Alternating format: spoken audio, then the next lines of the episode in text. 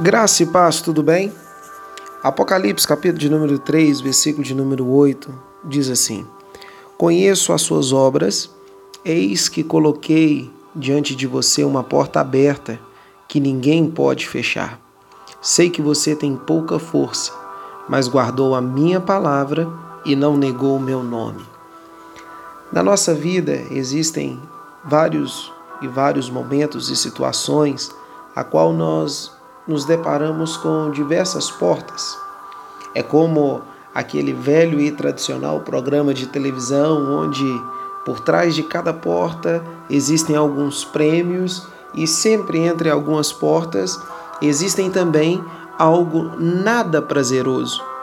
Diferente disso, na vida real, não se trata só sobre uma questão de sorte ou azar Existem várias portas a qual eu e você podemos escolher passar por elas.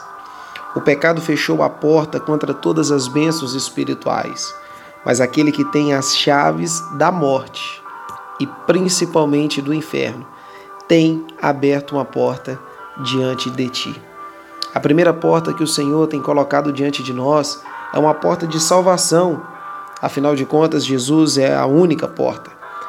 Entra por ela para que possa escapar da ira de Deus. Todo aquele que passa por essa porta, ele está salvo da ira do Senhor. Ele está salvo da culpa e das imundícies dos pecados, do medo dos homens, da tirania e do jugo do diabo. Se você ainda não entrou por ela, entra por ela agora. Amanhã pode ser tarde demais. Todos podem entrar por esta porta. Se estás cansado de percorrer todos os caminhos, de bater por diversas portas, portas de outras religiões, de filosofias humanas, Cristo é a porta aberta para os cansados e oprimidos. Nós precisamos ir até Jesus. E Jesus, ele vem e ele vem agora.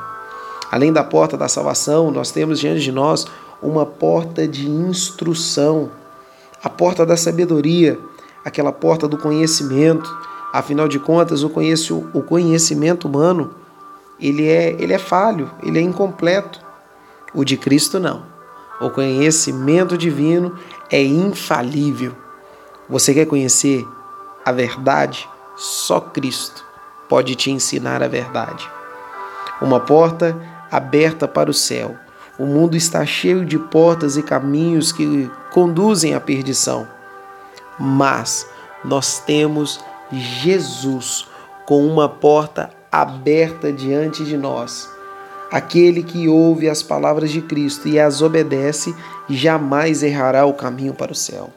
Além de uma porta de salvação, uma porta de instrução, há uma porta de oração, uma porta sempre aberta.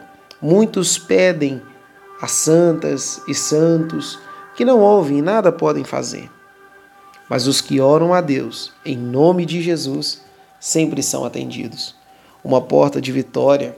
Moisés, Davi, Elias, Daniel, Paulo, Ana e tantos outros servos de Deus tiveram vitória nas orações e nos ensinaram com o seu exemplo de fé e de comunhão com Deus.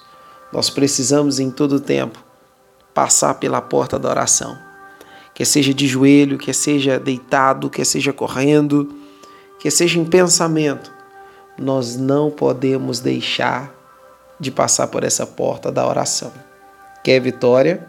Entre por essa porta.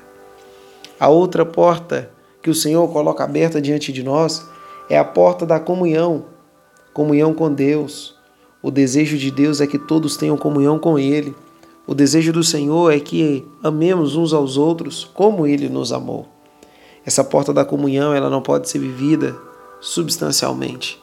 Ela tem que ser vivida diariamente e principalmente sacrificialmente. Nós precisamos estar dispostos a nos entregar uns pelos outros. Afinal de contas, nós somos o corpo de Cristo. A porta da comunhão nos leva a entender que há uma porta de poder Cristo nos concede poder para testemunhar o Evangelho e operar sinais e maravilhas.